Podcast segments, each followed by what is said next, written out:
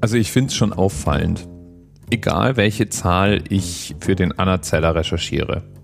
Fast immer gibt es mindestens mal ein Musiktitel, ein Album, ein Film oder ein Computerspiel, dessen Name nur diese Zahl ist.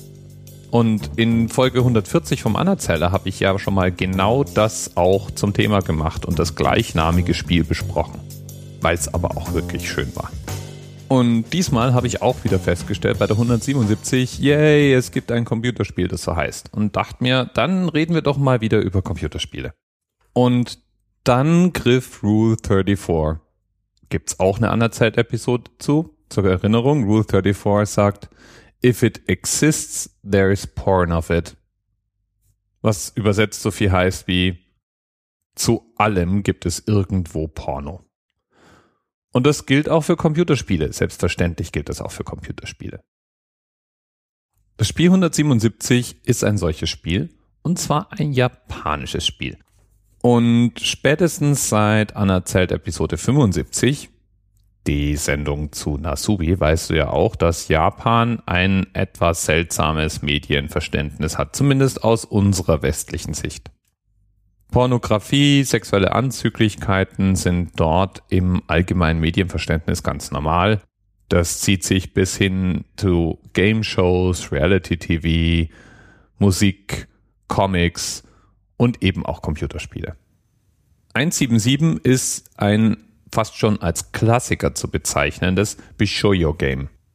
Das Wort Bishoyo heißt übersetzt so viel wie schönes Mädchen und beschreibt damit ein Spielegenre, bei dem es darum geht, mit hübschen Frauen oder Mädchen zu interagieren.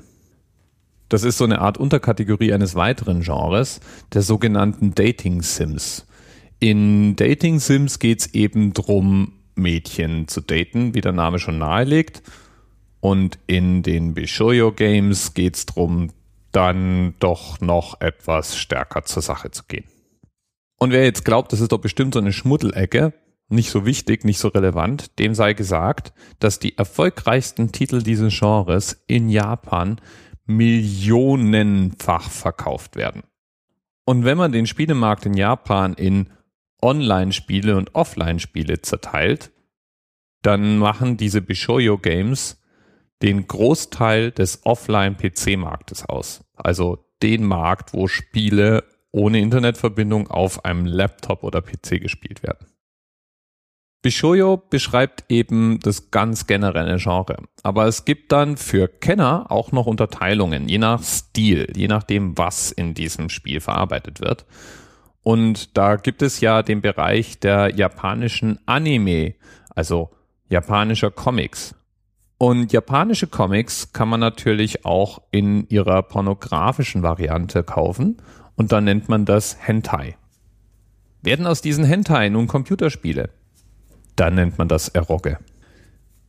Das Spiel 177, nun, um den Bogen komplett zu machen, ist ein Bishoyo-Game, es ist ein Eroge-Game und damit ein Spiel, das für heterosexuelle Männer gemacht ist und in dem es um Sex mit Frauen geht.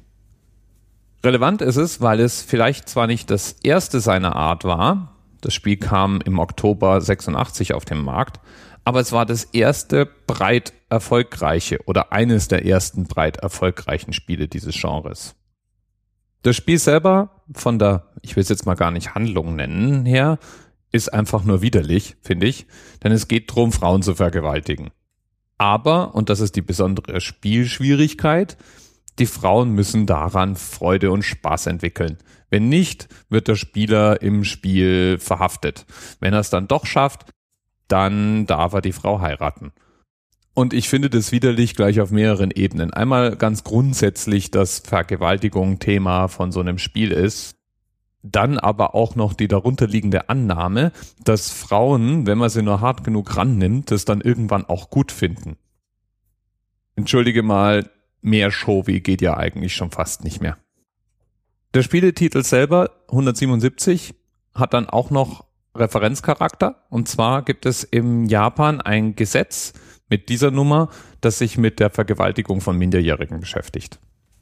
Und da kommen wir jetzt auch zu dem guten Teil von dem Ganzen.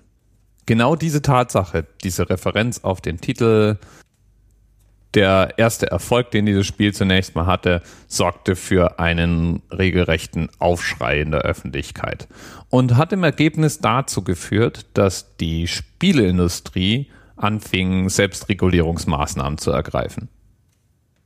Sowas wie ab 18 Aufklebern.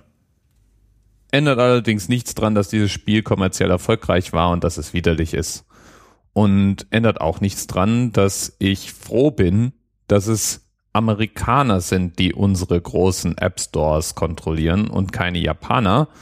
Und auch wenn ich es weit übertrieben finde, dass Nippel und die Darstellung von Genitalien immer so ein großes Problem ist, dann ist es doch so, dass ich gut darauf verzichten kann, plötzlich einen ab 18 Spieletitel, in dem es um die Vergewaltigung von Minderjährigen geht, in irgendwelchen App Stores oder Spieleangeboten zu finden.